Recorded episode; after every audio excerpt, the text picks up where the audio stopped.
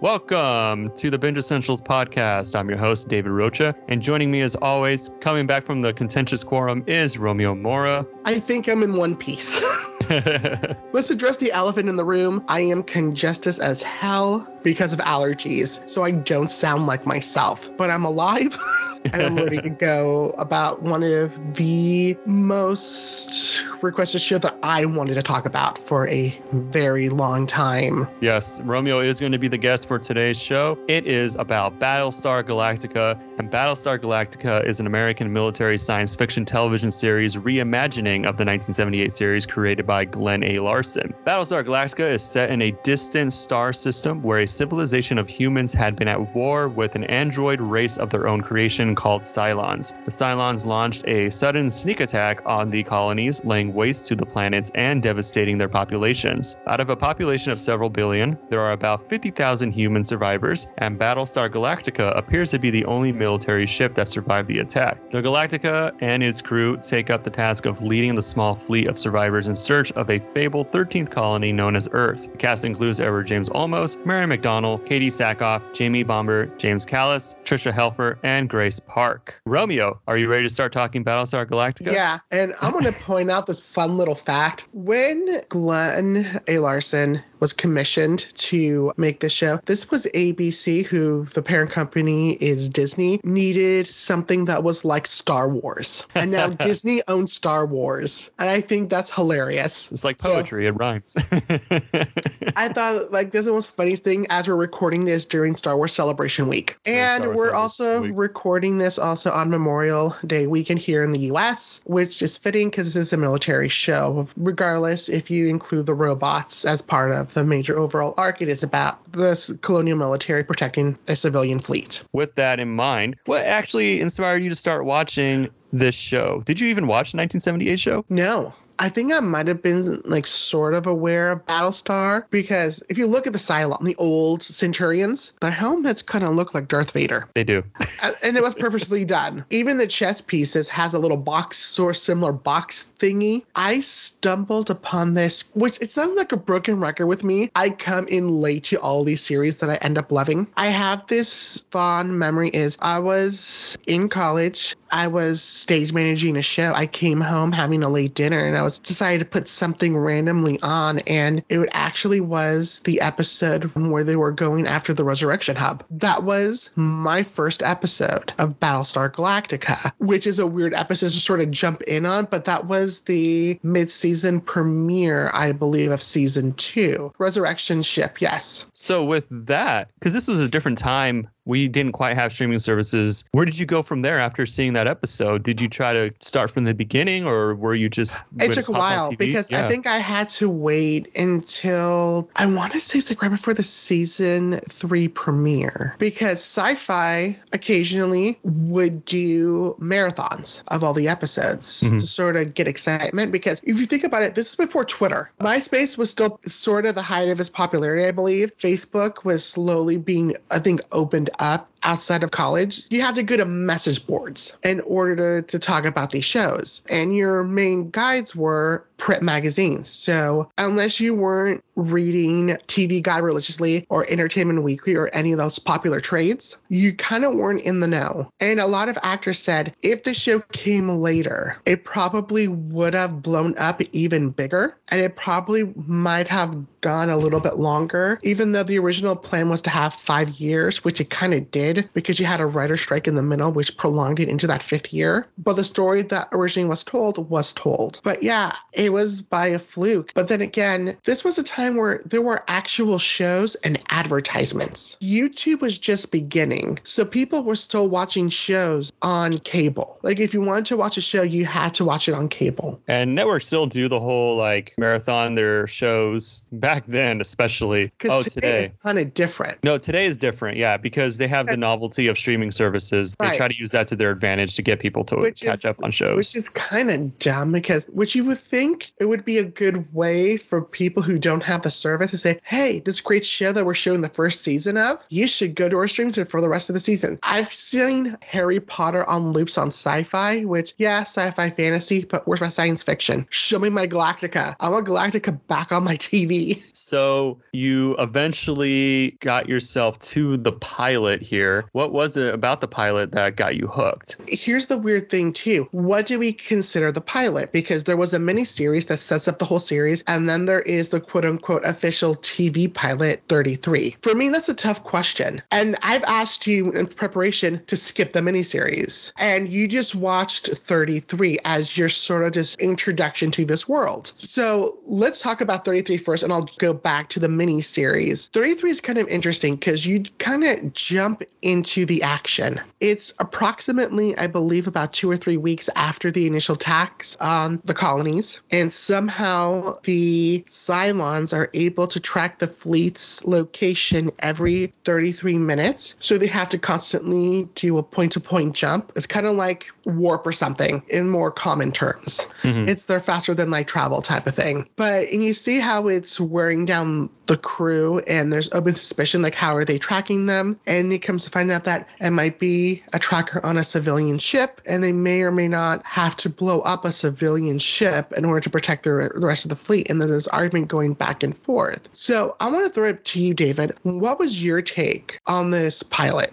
Well, you're certainly left a little confused and almost disarrayed that you're mm-hmm. smack dab in the middle of this conflict. The show kind of wants you to assume you've seen the miniseries, mm-hmm. if we're being honest. I still found it to be a really good episode just on its own. The warp concept and trying to investigate and figure out like how are these Cylons tracking them like this, and then to come down to the decision that it's possible that one of the civilian ships is being tracked, and then having to make the decision to blow up said civilian ship is an incredibly tough decision. Tough decisions that you're faced with while in combat all the time. And it really gets you to learn about some of these characters like Adama and Starbuck. Kind of gives you that concept of like how mm-hmm. loyal are they or what sacrifices willing to make to save the people and, and anyway and how how is this moment going to change their character arcs as the series goes on. So I thought that was really cool about the episode. I will admit though, um, the biggest issue I had with the episode was Gaius because Baltar and is it an inner six as they call her in the scripts? Yes, and that was very confusing to me at first. Eventually, I just kind of decided that he was having visions, and I know right. the show is purposely not explaining because he doesn't even know what he's experiencing, and it takes right. him some time to figure that out. So I had to work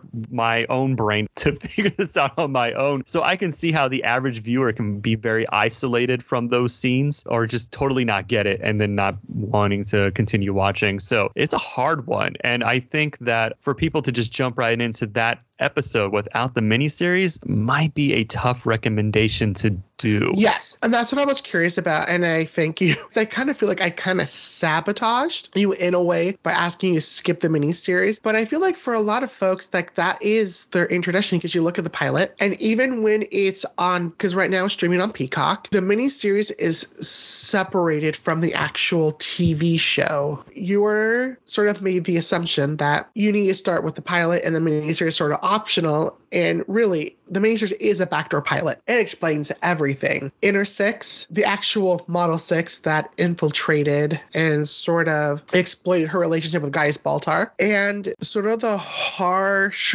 realizations because there's a lot of stuff that happens with Laura Roslin in that episode. We learn that she has cancer, terminal cancer, and after her dedication as the Secretary of Education of the colonies, she was supposed to resign her post. And all of a sudden, she's now the sole surviving member of the cabinet, and now she's president of the 12 colonies. And one of the most heartbreaking decisions she has to make is a lot of the ships that she's gathered don't have FTL drives, faster than light travel, and she has to abandon them for the survival of the human race. And she's like, Well, we can offload them. She's like, No, Madam President, there's no time. It's a great opening to the kind of discussions they were going to have throughout the series, mm-hmm. the hard calls. And keep in mind, this was before The Walking Dead, where I feel like these conversations are more commonplace now in television. But at the time when this show aired, science fiction, they kind of skirted around those issues. And here they were asking those questions. And sometimes there were no answers because how do you answer those questions about who has the right to survival? And one of the most brilliant things that they did is they made the Cylons appear human down to the cellular level, where before, like with the Terminator or Blade Runner, they were machines, they had expiration dates. There was a clear distinction that they were the other, they were bad, they had no real emotions. Here, they had emotions, they had a belief system. They believe, for all intents and purposes, at the one true God. It became this dark reflection of humanity. It's mm-hmm. like humanity finally coming face to face of all of the horrible things that they brought into the world, which they learned from their human counterparts. And it is the quote unquote reckoning that keeps getting mentioned throughout the entire series, which I think it's sort of like this weird, beautiful metaphor. And again, is asked again at the very last episode. All this has happened before, but does it need to happen again? So as you're unpacking all of this, can you even pinpoint when you decided you were in it for the long haul? Was it was this something that was like from the beginning you're like, I gotta like find the answers back, to these questions or back end of season two, I'm not gonna lie, was tough. There were some episodes that when I did my rewatch again, I'm like, I'm gonna say skip this episode, skip this episode. Episode 18, season two, downloaded. This was our first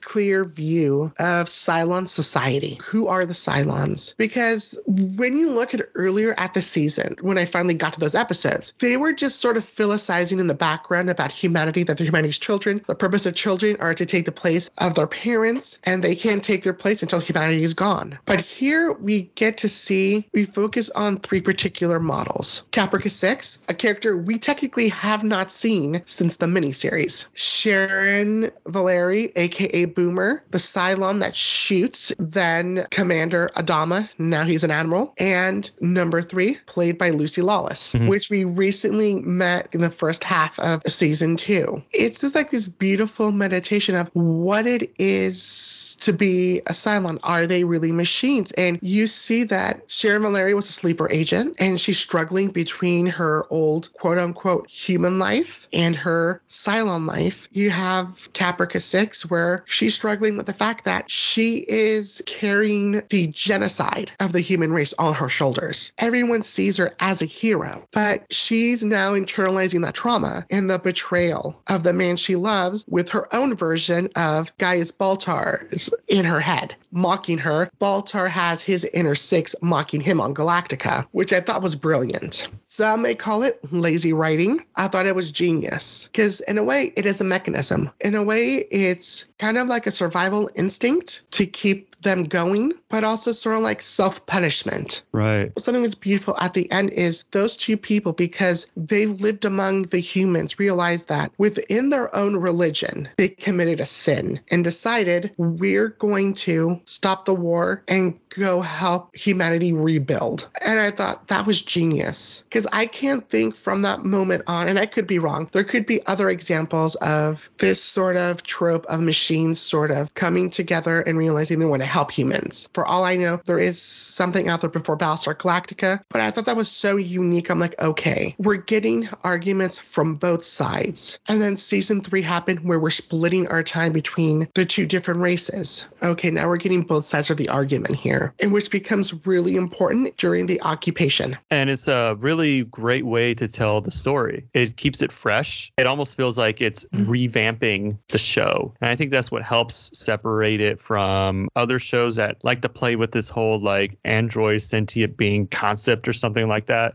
Cylons are a creation, but they evolve. They have belief systems, really cleverly told in comparison to other series that I find to be more engaging than watching a show that we'll probably mention later on, Westworld. Mm-hmm. Well, here's a scary thing about that too. If we think about the Cylons as the quote unquote monster, they self evolved, where unlike Westworld or a lot of the robots, we made them. They didn't make themselves. Yeah, exactly. Here, yeah, the initial old Centurions that are reminiscent of the 1970, 1970 show. They were created, but then they evolved in 50 years' time from steel and silicon wafers to flesh and blood. I think that's such a neat concept. And that's a scary thought, too. That's something yeah. that took the human species millennia to do. yeah. Now's a good time to dive into some of these main characters. I'm a person who's not big on war fiction. And somehow this caught me by surprise.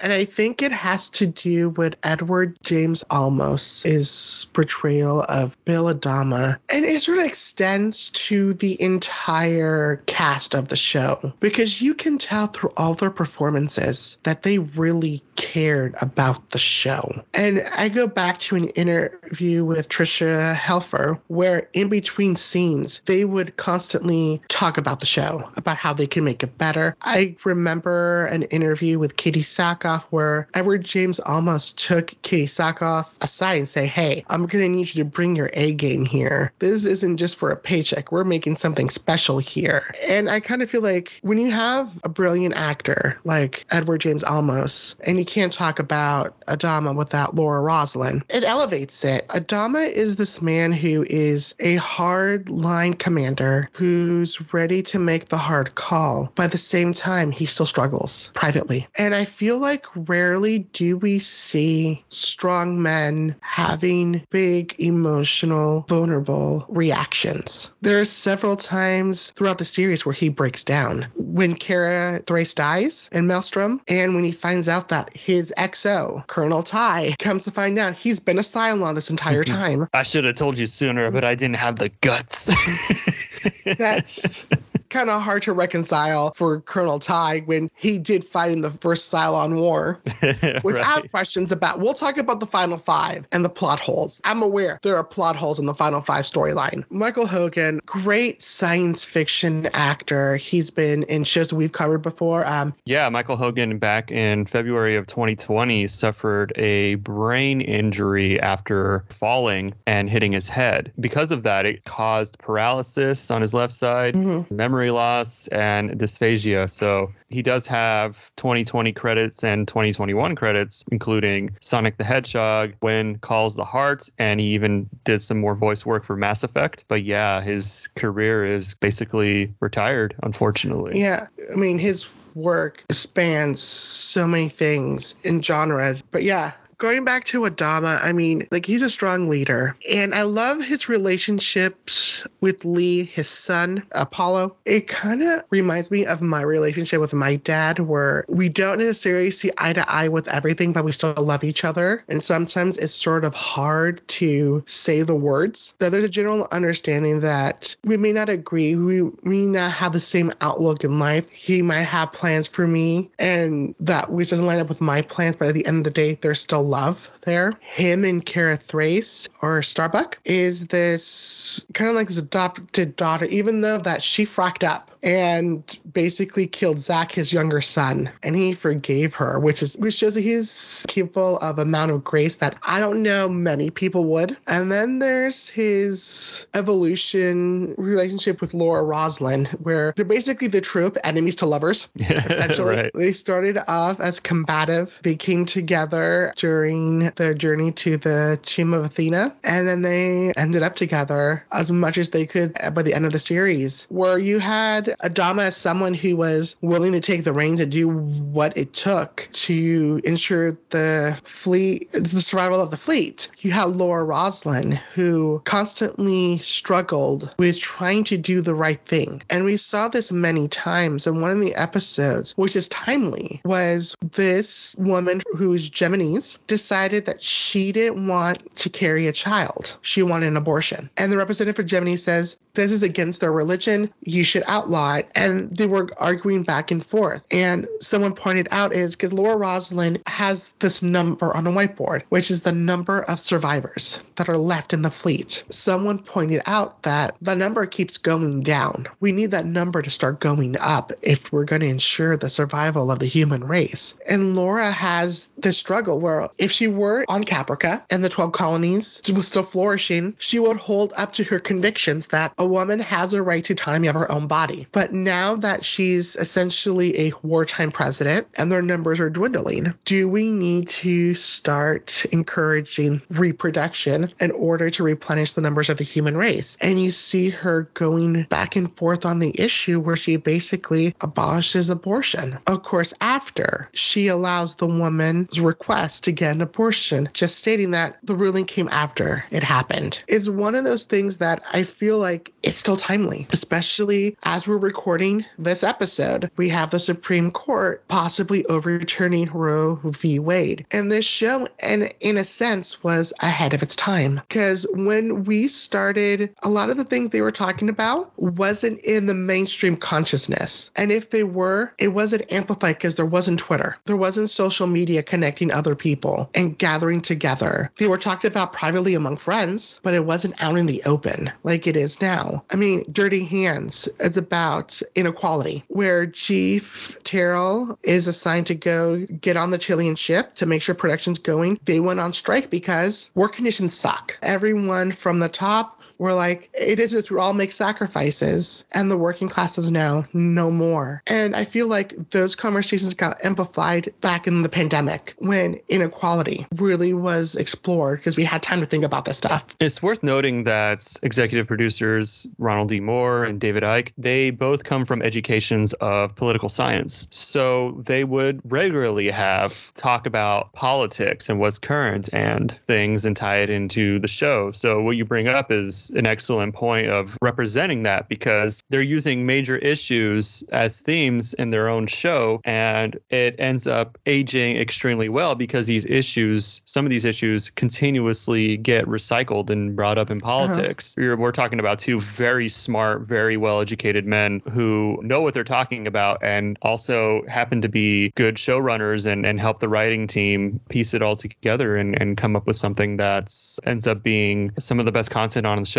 And that's a good point, because unfortunately, and it goes to the theme, all that has happened before will happen again, is not just because of the war between the Cylons and the humans. I think it extends more to humanity is stuck in these cycles where we're repressing each other. In the system that we're currently in, there's always going to be the haves and the have nots, especially when you talk about capitalism. You can't have capitalism unless you have the poor. That's the way it is, and the extremely rich, and the inequality inequalities there. There's always going to be divisions between religion, race. Even using the term race feels wrong because what this shows taught me is there's only the human race. Because this reminds me of the speech that, or the comments that Edward James Olmos uh, made at the UN. I think towards the end of the, the last season, the UN invited high schoolers to this special um, sort of session that was hosted by Whoopi Goldberg. It had David Eick, Ronald Moore, it had Mary McDonnell, and Edward James Olmos, and the Secretary of the UN. And he eloquently said that race was a construct to separate and murder cultures. There's only one race but the human race. And technically, he's right. We come from different backgrounds and ethnicities, but there's only one human race. That is the thing that we need to look at in order sort of to break the cycle that they were sort of talking about. These divisions that we create, that Laura Roslin and Commander or Admiral Adama have been trying to sort of keep together. And you see their struggles in episodes where the one thing that's tearing the fleet apart is not the Cylons, it's the survivors themselves because they're always holding on to these old prejudices. And you see it in certain episodes like The Woman King, where you had this doctor who was the Geminis, were members of the planet Gemenon who are really religious that don't really believe in traditional medicine. And for some reason, this doctor decided that the Geminis were actually a plague on the fleet. So he was secretly euthanizing them all when they were seeking treatment. And it finally came to the attention to Karl Agathon, aka Helo, when one of the crew members, Dee, was treated and got really sick, which is one of those episodes where I'm like, where I find interesting too, because you would think after all this time they will let all of that go, but they can't. Any yeah. other characters worth noting? Which I want to say something I find an interesting character trait between Adama and Rosalind is I don't know if you noticed this that every time Rosalind and Adama have a vulnerable moment, they remove their glasses where they're contemplating something horrible. And then when they have to sort of steel themselves, they put their glasses back on like a shield. I didn't notice that. Something that I found interesting about those characters, which I don't know if it was a subconscious move on their part, because if you think about it, the glasses sort of obscure your eyes and someone's soul is quote unquote seen through someone's eyes. And when they take on have those vulnerable moments, that they're sort of bearing their souls, I thought that was like an interesting character trait that they had. And you knew when they put those glasses back on, they were going to make a decision that you may not agree with. Let's move on. Who would you like to talk about next? Gaius Baltar, that little frack monkey. Oh, guys. Oh, God. Gaius Baltar is an infuriating character. This is a man who literally sold out the human race. I will say by accident. This, what we were led to believe, and I don't know if this was the intention, was for a good time in the sack. Now, when you watch the final episode, he did it for love. So I don't know if that's the writers finding a way to excuse what he did, or if that was always the story, that he genuinely loved Caprica 6, which allowed him to give her access that caused the genocide of the human race. But he is an infuriating character where he wants to do the right thing, but he does it in a way where he self sabotages. Because when you think he finally gets on the right side of Adama and Rosalind, he does something to sort of self sabotages him and always keeps him on the outside, yeah. which I think is brilliant because I know a few people like that. I don't know if you know a few people like that. There's people out there who uh, only want to do things if it at least benefits themselves. Gaius to me is is not someone who's interested in sacrificing himself for anything. He is a little bit of a, a weasel in that way. I kind of question Gaius is so Gaius goes back and forth. Like in the first season, he finally believes in the one true God because Inner Six is sort of leading him down this path. It's kind of like the same balance with Rosalind is does she really believe in the scriptures? Does she believe because she has cancer and she's taking that Doala extract or chamalla extract? I can't remember the name of the drug, which we'll have to look that up later, where she having these visions and where she's told she's the dying leader that'll lead them to Earth. And with Gaius, I also question his too because he believes in what you're good. He creates his own cult, essentially. So something that I should point out is in the original series, the show was based heavily on Mormon scripture because I believe Kobol was part of their part of the religious scripture and Mormonism, and we have the planet of Kobol here. And I'm thinking back at it because the twelve colonies believe in the they believe in the, the Greek pantheon and they preach all to the different gods and goddesses. And I'm thinking like, was the writer's intent to make Gaius Baltar essentially John the Baptist? And that's something I always thought about. And I'm like, no, that can't be right. And maybe if there's a theologian out there that's also a fan of Battlestar Galactica that wants to chime in on our Facebook page or our Instagram, please feel free. But yeah, I've always questioned whether or not Gaius really did believe in the Cylons one true God. I would say no. I mean, he's a scientist. Not well, to say all scientists are like agnostic or atheists or anything right. like that, but for him specifically, I think it'd be hard for him to latch on to that idea of a higher power. It doesn't seem like it would fall in line with his character. And, and I feel like that's what they were trying to raise in the writer's room. Can mm. you be a man of science and still believe in something that you can't detect by the scientific method? They were shown a lot of things throughout the series that they couldn't explain. How did Kara Thrace draw something that was in a temple that no one knew about? How the hell did Kara Thrace come back from the dead? How did they both see the same hallucinatory vision, like between him and Caprica 6? And it's one of those, which I think was also a test for the viewers. Do we believe that this is a shared hallucination, which was a topic of conversation apparently when we had the Cylon who accused Baltar of one of the number sixes, who supposedly supposedly vanished out of thin air because there was a speculation. I remember that people were having like, oh, did Galactica have a shared mass hallucination of number six? Which would be pretty cool, not gonna lie. but but but it was explained in the plan, which was right. brilliant. So Gaius Baltar, again, a man of contradictions. And speaking of someone with a lot of contradictions, is Starbuck. I love the fact that she isn't perfect, that she's complicated, she contradicts herself, and the fact that Katie Sackhoff got so much hate because Starbuck's supposed to be a guy. Technically, so was Boomer. Boomer originally was a man too in the original series because back then only men could be fire pilots. But I like Starbuck. Did she infuriate me at times? Of course. Did I want her to get her act together with Lee? Did I want her not to marry Sam?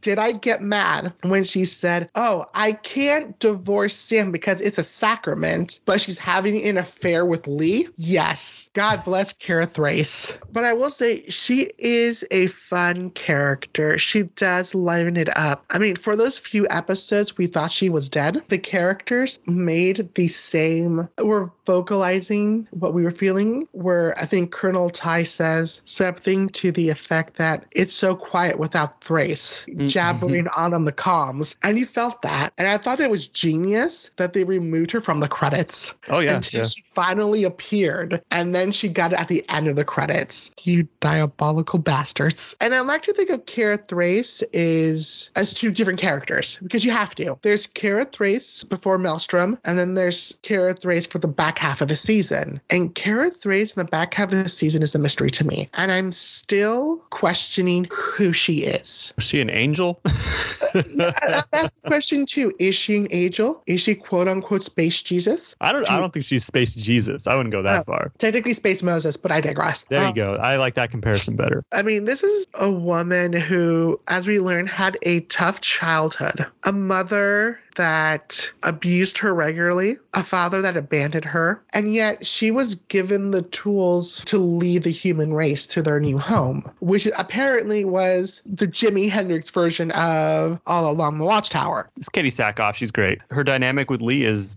very good. It's very compelling. Lee looks out for her. And, you know, I kind of like there was that moment when she's part of the Pegasus fleet, when Admiral Cain explains the goals of their mission and to save humanity. You can see on Thrace's face how much she agrees with her. And you know, in the end, that Thrace is going to be loyal to Adama and Battlestar. But Cain saw something in Thrace that maybe Thrace didn't even see in herself, how Thrace could be a, a true leader one day. There was definitely some mutual respect there that I thought was really interesting. And of course, we know what happens in the end of all of it, but it wouldn't have surprised me if both ships were on better terms that Thrace would have like thrived on Pegasus more mm-hmm. than she ever could have on Battlestar. We all know who Cain is. This is a woman who ordered to strip down all the civilian fleet ships, take who's ever viable, and left them to die by the Cylons. And if that wasn't all unpacked, I think Thrace would have been totally fine being under Cain. But because all of this comes to fruition, among other things, mm-hmm. it's more like, oh no, I can't. But though she has her own similar, because it's highlighted because in the later part when she's trying to find the original Earth, she goes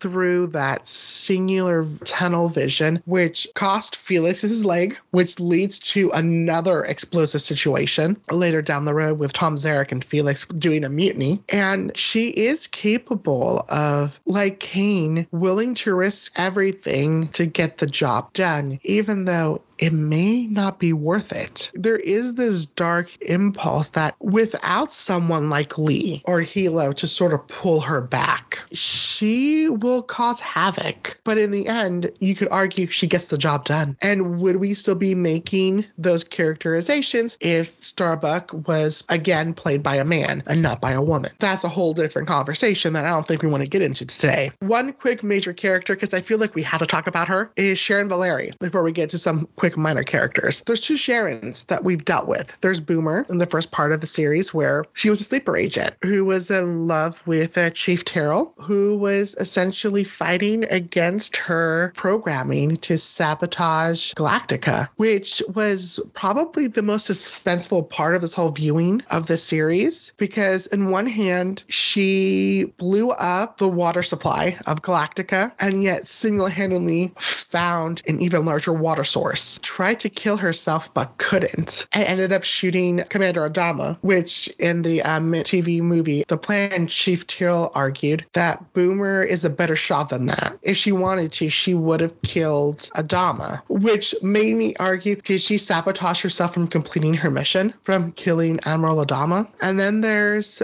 uh, Sharon Agathon, which is Athena, the Cylon programmed with all of Boomer's memories, sent to find Helo, make him fall in love, and have his baby. Because that was the whole thing about the Cylons was they can't reproduce. And somehow Athena had accomplished the one thing the Cylons always wanted, a means of reproduction. And I love the fact that Grace Park was able to make those two characters succinctly different. She is one of my favorite actresses because you felt their pain, especially Boomer, where she's has suspicions that she might be a Cylon. And then right before she shoots Adama, she comes face to face with her other copies and they say, We know what you're gonna do and we still love you. It was horrifying. I love how you can see the fear in her eyes of what she just saw and confirm her worst suspicions. And the devastation that you felt that the only her to really escape was to try to commit suicide, which unfortunately her programming betrays her.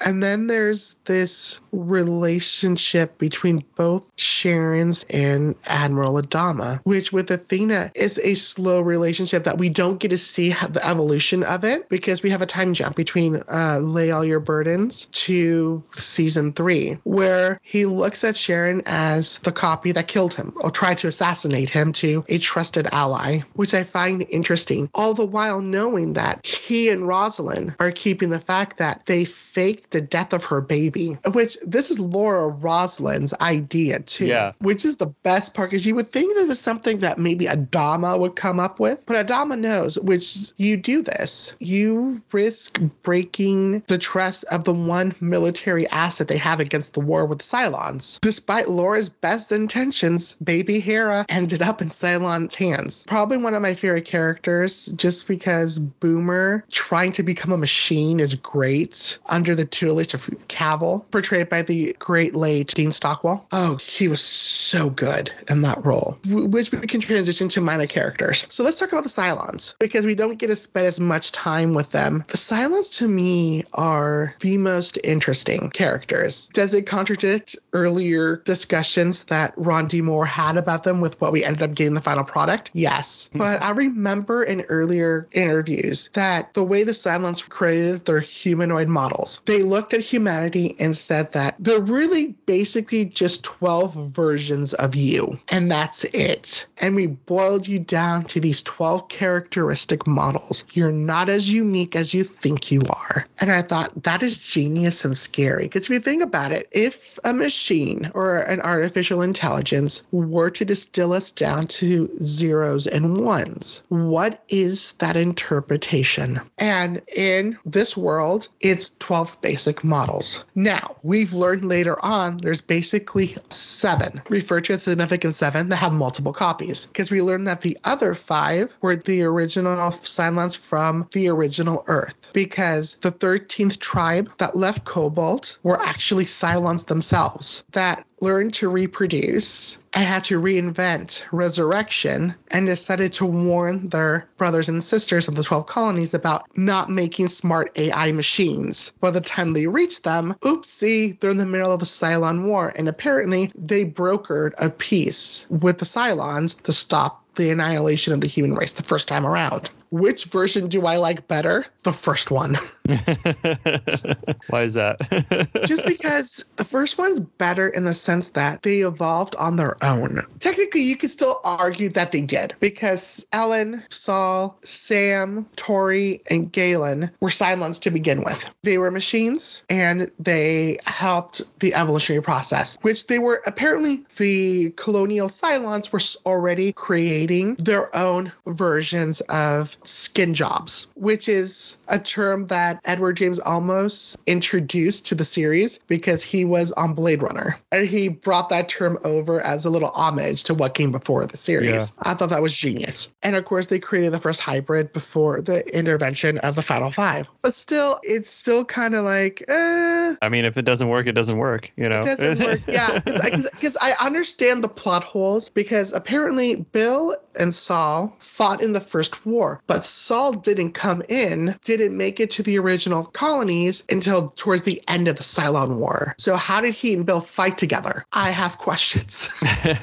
All right. Well, is there any other high points that we haven't touched on that you think are worth mentioning? So probably the best batch of episodes, and I think is universally known, it's the occupation storyline of New Caprica, where it is controversial because it's basically an examination of the Iraq War and occupation, where the roles are reversed, where the Cylons are essentially the US coming in to win the hearts and mind of the people. And you have characters like Tom Zarek and Laura Roslin condoning suicide bombings as resistant methods. It's a tough pill to swallow where, at least as an American, the way the narrative is presented is a horrible thing to watch that horrible things are happening over there. When it was happening, I was in high school. I didn't fully understand the complexity of the geopolitical makeup of what was going on. All I was worried about is was I going to get drafted into a war? We're at war. We were attacked. And then as you're looking at the episodes, you're watching this stuff and you find yourself rooting for the resistance. And you're kind of like, okay, what are we doing here? Like I said, it is hard to sort of reconcile that normally we would never be rooting for in real life a suicide bomber going after civilian targets, right? But yet in this series, Roslin and Tom Zarek and Sam have to do what they need to do in order to stop the Cylons. But yet the Cylons are basically coming in like as the US forces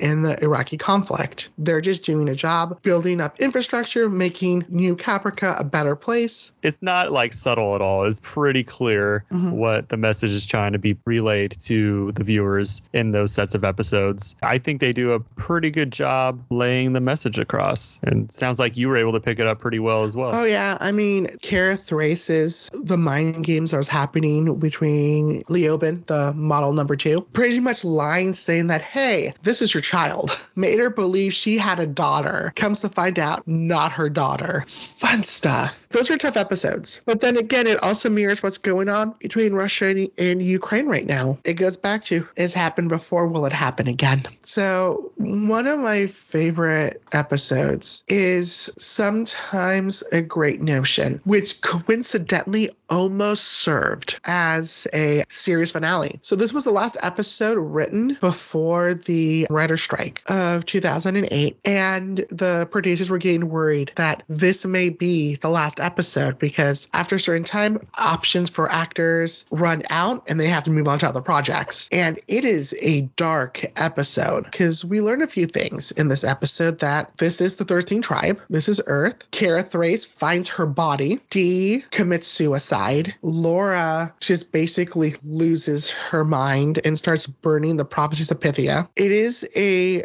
meditation on how do you deal with disappointment, where it's a homecoming for Galen Tory, Colonel Tigh, and Sam, which coincidentally they landed where Galen died in the first Holocaust on that planet. Everyone else is sort of mourning the loss of the hope of Earth. And you also have D'Anna, which is the number three, who saw the face of the final five, decides that, hey, I'm just going to die here where my ancestors are are because I'm done. I don't want to do this anymore. But in the end, they continued on because that's what you have to do. For me, like that was one of my favorite episodes. Even though it is depressing, it's still a good meditation of what they've gone through. Well, what's and, one episode you would show someone to get them interested? Is that the one, or you would you go a different no, direction? No, no. It depends on the person. If you love something more action-packed, military 33. If you love those conversation and what is human, what is machine, download it. It will be the hmm. episode mm. I would show someone. If you wanted something more nitty-gritty, occupation, there's a different answer depending on the person. No, that's true. I mean, that's just the kind of show it is. Yeah, because it's so multi-layered that I think anyone can enjoy this show. In a sense, like if you're a fan of writing, good character writing, watch No Exit. I think it has one of the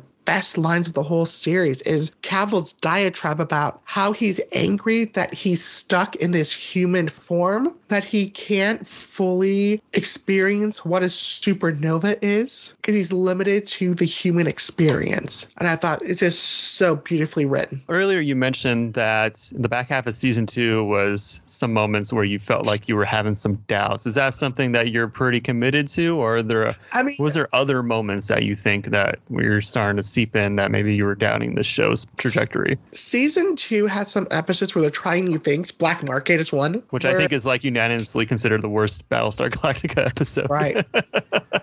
season three, sometimes I felt like there were some filler episodes. Do you think these seasons were too long? I think if they were split up, like maybe like a part one or, or part yeah, A, for part season, B for season style. three. But I understand they wanted that strong momentum. A lot of the episodes, what I call standalone issue episodes, like Dirty Hands, The Woman King, while they don't connect to the overall arc of the human versus Cylon conflict, they're just as important because they ask those questions. Are we slipping into a class system where you can only be the one thing that your parents were? Are you able to become something more? Are there still prejudices in the fleet? Have we learned nothing what we experienced from the Cylons? Well, with consideration of all of these episodes, how should you watch it? Is this a good binge or is this something where you should pace yourself? I watched this originally for the most part week by week. I rewatched the entire series for this episode in preparation because it's been a long time. Because, like I mentioned, I wrote a paper on this and I got burned out on Battlestar Galactica because I was watching the episodes over and over again over right. a short period of time where I'm like, okay, I need a rest. It was a great time revisiting them for this episode, but I think you don't have the same impact when you're binging. Take your time, don't rush through it because, and they ask a lot of tough questions if you're kind of burning through the episodes looking for those answers, you're not going to find them and you miss out on a lot of those quiet character moments. Well, with these repeat viewings with this show, I'm guessing that you have a recommended viewing order to help with the experience, or at least know you don't have to commit to every episode of the entire series. I mean, if you did want to speed run this, I mean, you could. I don't recommend it, but you could. There are episodes you can skip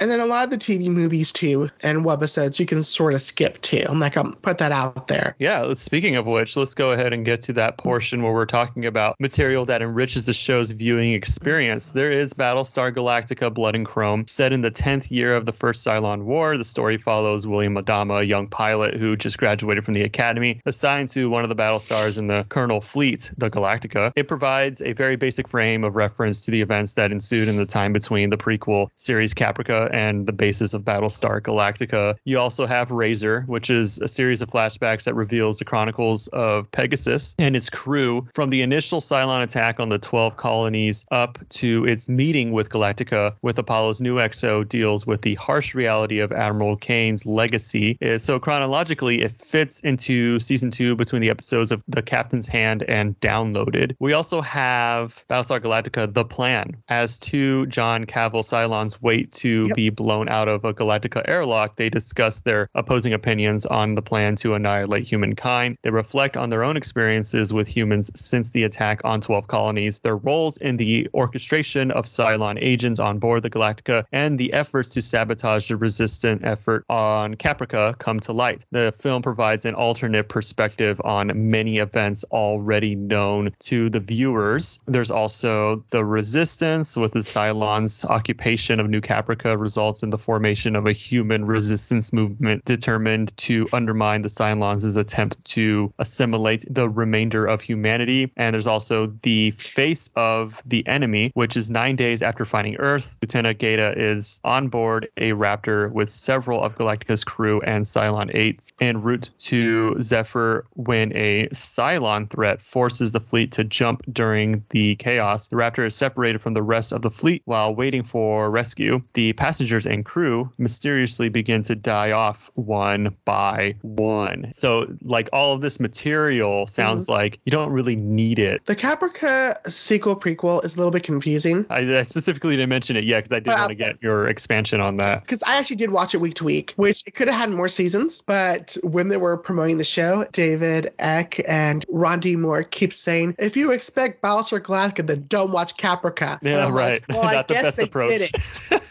um, because they essentially introduced the first human Cylon hybrid, which contradicts what they were doing and the Cylon religion, which was a bit confusing. I was curious to see how they were going to neatly tie it into it because eventually, season two or season three, Zoe Graystone, which is the daughter who died during a terrorist attack, whose conscience got uploaded to a cloud, which essentially is the prototype of the first humanoid Cylon, apparently, was going to meet the original Final Five, which is weird to have a character like that introduced in the mythology, but never mentioned in Battlestar's history. So that's kind of confusing. But the, they named one of the characters Daniel, which was a model, the missing model number seven that Cavil destroyed out of jealousy, according to Ellen, which I love that. It's an interesting show. It's like space opera OC. Not a bad pitch at all. like it's fun, but it is kind of contradicting what they were sort of doing on the flagship. Blood and Chrome, it was fun. Some of those events circle back to the flashbacks that happen in Razor. Razor, I wish the character that they focused on was a character we saw in Galactica. It gives light to the struggles of the number six model, Gina. Comes to find out why Cain hated her so much is they were lovers. Yeah. and I'm like, okay, I feel ya. Admiral Cain is a scorch earth type of ex-lover. Apparently. And quickly, just a plan. Go ahead, watch it. Directed by Edward James Olmos. He does a really good job of seamlessly fitting in the Cylons into those older episodes. So, have you ever played any of the video games? I wish I did. I wanted to so bad because I didn't have actual game consoles when it aired. What about the board game? I wasn't into board games back then because you didn't have social media uh-huh. advertising. So, unless you went to a comic book store, there wasn't a game shop outside of a Target. And Target didn't have a selection of board games like they do now with indie right. games and smaller publishers that wasn't Hasbro. And goddamn, do I want to play that game? It's basically Secret Hitler, where you had to come up with policies and achieve your objectives. I want to play this. Are you excited for the Sam Esmail Helm Battlestar Galactica series that we'll be getting in the future? I'm confused to it being in a reimagining of the original series or the reimagining of the reimagined series. I wonder this too, and I think it's a reimagining of the reimagining. like it's just going to play off of the already established lore that they have for Battlestar Galactica and become its own thing. If this is a reimagining of everything that's come before, maybe we might get a better story of the final five. Because I kind of feel like the final five still never made sense to me. Because I always found it weird that two of the Cylons were the second in command of the president and the admiral. what are the coincidences? And was that always the plan? If the actor who played Billy, Roslin's original aide, didn't leave the show, killed off, would he be revealed as a Cylon? It's a great question. Because that would have been fascinating. And I don't know if Ronald D. Moore had thought that far ahead. When in interviews in the Battlestar Galacticast podcast, he doesn't really say that they thought too far ahead. For what I remember, they needed something, a summary of what the show was. And he flippantly wrote this thing that Cylons, there are 12 models, they look like us, they feel feel like us, and they have a plan. He didn't know what that plan was. He just put it out there and they'll figure it out later. But then oh. again, if you look at the series finale, it is controversial. I want to say when you get to those episodes, even Ron D. Moore struggled with those episodes. He came to realization it's not about tying everything up in a red little bow. It's about serving the characters. How do we get the characters to a satisfying ending to end their journey? And he did it beautifully. I thought he did too. Yeah. I mean, of course, I jumped around, so I wasn't that invested in these characters characters, but the series finale is three parts. There's a long time I'm spending seeing how this story ends. And I honestly thought that they did a, a really good job. I thought the majority of fans watching the series finale and being satisfied. So it actually does surprise me that you're telling me that it's actually maybe not a split, but there are the rumblings of the people who were really unhappy with it. Yeah, because they want to know who Kara Thrace was. Literally, the series ends with coincidentally Inner Six and Inner Baltar reading an article about how scientists believe they found mitochondrial Eve in the southern plains of Africa. And then Baltar said, yes, next to her human father and Cylon mother. And you see Ronald D. Moore reading that article with implications. He came up with the idea of Battlestar Galactica from that article and walks mm-hmm. off screen. They talk about our Earth because just let me jump back. After the confrontation, the final confrontation, Starbuck uses the numeric notes of all on the Watchtower to get them to Earth, but set in the early forms of human evolution. And they colonize Earth without any of the technology. Jump forward to present day, they're looking at humanity, say in I guess uh, New York City, saying humanity is currently running amok with technology like Kobol, the first Earth, the colonies. Will this happen again? And of course, we get cuts of the beginnings of us developing our own AI and yeah. smart robots, yeah. and that creepy little Japanese female robot. Yeah,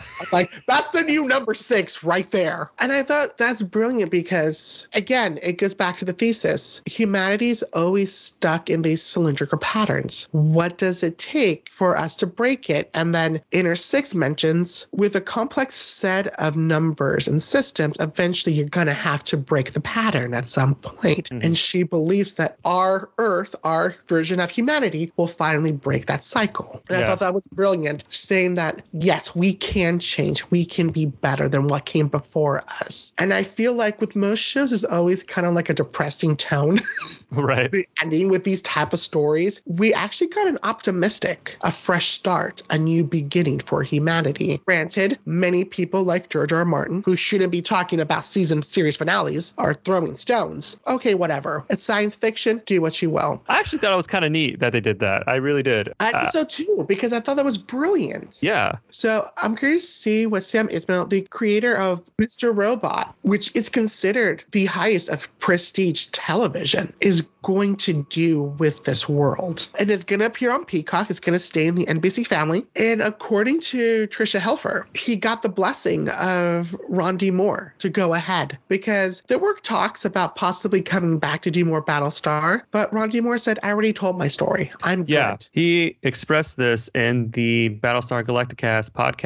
He says Battlestar Galactica is not even his. So for him to be defensive about it, it is just silly. What I like about Ron D. Moore is just he he sees things the way that he should see things. He's a very humble guy. He's not arrogant in the slightest. He's a fan of things, you know, and he is just this guy who grew up in Chowchilla, California, calls himself a recovering Catholic, is agnostic, and he is just very grateful for the opportunity that that he got to have with Battlestar Galactica and tell this story the way he did. Because the truth is, like for him to tell the story like this is risky because most networks just want a episodic type of series, not this serialized story that he was able to pull off. And I think he benefited from it being on sci fi. I mean, this is a show that won a Peabody Award, which is one of those prestigious awards of television. It is one of the most written about academically. And we're still having discussions. We're still talking about it in terms of how will we see the real world around it. And I'm kind of curious to see how this new iteration is going to be influenced by. Because Battlestar was influenced by 9 11 and the fear of the enemy could be anybody. What is this version going to be? Which is kind of a scary thought because when 9 11 happened, at least from my point of view, is when I lost my innocence in a way, where I sort of discovered that, oh, the world is a dark and scary place. And I feel like it's only gotten worse since then. It hasn't gotten significantly better, that's for sure. Right. Because it was an inclusive show. Like we had a lot of different actors that weren't all particularly white. I'm curious to see like how diverse the show can become. Battlestar Galacticast, hosted by Tricia Helfer and Mark Bernardin. Something if you really want more in depth examination of the series, I highly recommend. They do all the episodes and they have some bonus episodes as well. They get a lot of great guests. So a lot of cast members came on because a lot of these cast members absolutely love being on this show, love keeping in touch, love talking about it. They all talk about how great of an experience it was and how said it's been like nothing else they've ever worked on since. And it's worthwhile to listen to that podcast and hear all of those things. So strong recommendation if you are watching the show. But be warned that it's tough to watch it week to week because they do spoil a lot of things for future episodes. So if you're, I know you're listening to this podcast and we just spoiled a whole bunch of things, but a whole ending right here. yeah, but I will say that um, you can watch it week to week or listen to it week to week as you go along with the episodes or something. So, well, let's go ahead and make some suggestions for similar shows and franchises that viewers might also enjoy. Right off the bat, I think the easiest one is Westworld, created by Jonathan Nolan and his wife Lisa Joy. It has three seasons now. I'm assuming getting a fourth. I've kind of lost this, track. Uh, so when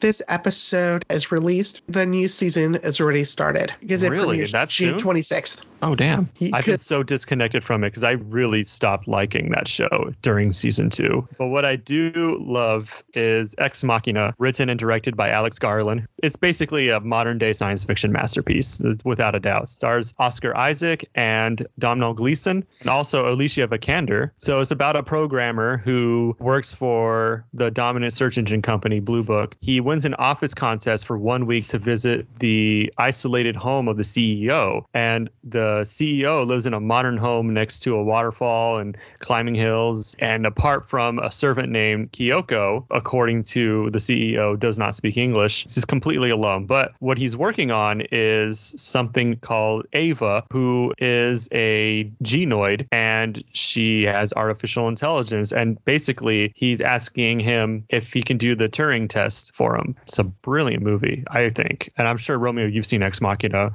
I love it. Yeah. It's such a great film. All the recommendations are great if you love the discussion whether or not these things that we create can gain sentience and what do we do then. And with Ex Machina, you see it in a, a little bit more intimate depiction of that conversation. Where mm-hmm. with Westworld, and when we talk about Blade Runner in a moment, it's more grandiose where you don't get to sit down with one singular character here. It's just three characters. You're trapped in a room with them essentially essentially for a period, I think about 90 minutes. And you're having these conversations about what is human? Can she fool you? And how do you determine that? It's brilliant and shocking. And then the fact that you learn that all this learned behavior, and, and that's the moral story about AI. How does it learn to be human? By observing humanity itself. And sometimes we don't give the best portrayal of what it is to be human. Correct. And last but not least, Blade Runner, both Blade Runner and Blade Runner 2049. I I love Blade Runner 2049. I think it's better than Blade Runner. Both films are exceptional. And Blade Runner is tricky because, you know, there's the multiple cuts. I would recommend the final cut. When you think about Blade Runner, there is a lot of parallels between that and then Battlestar Galactica because there's a whole section about boxing where you can deactivate entire models line and put their memories in cold storage. Yeah. Which oh. argue is that worse than death? Fascinating stuff and done a lot better than what I think Westworld does. But season one is probably the closest to Battlestar. We did it. We talked about Battlestar Galactica. Yes, we did. And congested with mind fog. yeah, gonna be editing out a lot of sniffling. I know. I'm so sorry. And I've been trying to mute every so often. Don't worry oh. about it. Like it's gonna be totally manageable in the editing process. I wouldn't worry about it. Listeners, stay tuned for final thoughts and mailbag. Thank you.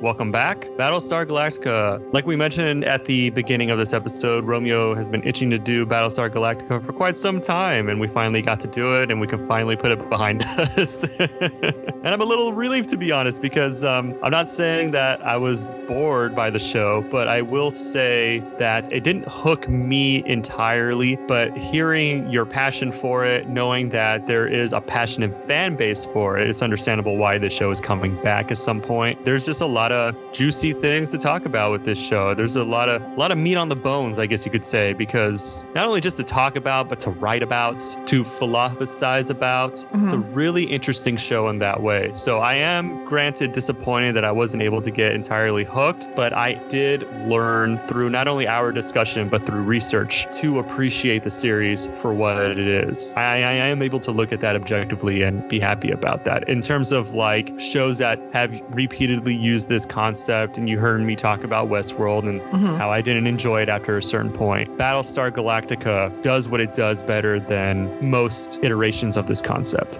And it's more than the typical science fiction tropes of machine versus man, they dealt with very human problems. In the same way Star Trek did, or still does actually, taking really modern issues and conceptualizing it in a way where you can look at it objectively and it gets presented in a clever way. And that's probably the reason why I love the show so much. It's probably going to be my ritualistic rewatch every few years because it still holds up. So now we're moving on. We do have something sort of from our mailbag, and it was Jonathan Joss, John Redcorn himself from King of the Hill, messaged us on Instagram because I posted that we just posted our King of the Hill episode. What I tend to do with our Instagram page is I like to follow a lot of the people who become involved with these shows and movies that we did episodes on. So Jonathan Joss was one of those people. And then he direct messaged the Instagram page and said, Thank you for lighting the fire. Very kind words, very shocking, surprising words to come from Jonathan Joss to message us. He didn't have to do that. It was really cool that he did. I don't know if he listened to the episode. I'd like to believe that maybe he did. I don't know. But either way, just cool that he did that. Not only that, but he did actually follow us as well. So that was pretty cool. He's our first recognizable name to follow Binge Essentials. What do you think about nice. that, Romeo? I know. I'm excited. I'm shut it down. I never we thought the day would come. right. if you guys want to reach us, about Battlestar Galactica or any of our previous episodes, you can do that at bingeessentials at gmail.com. You can find us on Facebook at Binge Essentials and on Instagram at Binge Essentials. You can find me on Instagram at David Rocha Binge. You can find Romeo at rmora02. You can find me on Twitter at David Rocha Radio, and you can find Romeo at romora1. Time to tease next month's episode. Next month's episode is Game of Thrones. I say it like that because this feels like the most intimidating one yet. And joining us to do Game of Thrones. It's Greg Jackway. I've known Greg for a long time. I've known he's been a big Game of Thrones fan for a long time. So I'm very excited to hear his insights because he's read all the books, he's watched the whole series, very insightful about all of this. And yeah, this is, again, I say this is intimidating because this is just one of the biggest shows ever. I have a lot to talk about with Romeo behind the scenes on this one because we have our show structure, but considering the type of show this is, we might have to restructure the show. So to accommodate such a daunting task, this is going to be an exciting one. So I really hope you guys tune in for that one. It's coming out on the first Thursday of August, just in time before House of the Dragon premieres, and I can't wait to watch that series. I'll tell you that right now. Romeo, you have anything to add to this? It's going to be interesting. We talked about the last season. We did weekly episode recaps, and those were two hour long. Yeah. I don't know how we're going to do a whole series in the one hour time frame we give ourselves. Yeah. We've had some pretty darn long recordings, and I feel like Game of Thrones would exceed that, and we can't have that. so we have to. Could this out, be our first two parter? I don't know. I don't know. Well, we'll talk about it. I don't know. We'll Tune see. In. We'll see. With all that being said, I want to thank you guys for listening, and we'll catch you guys next month.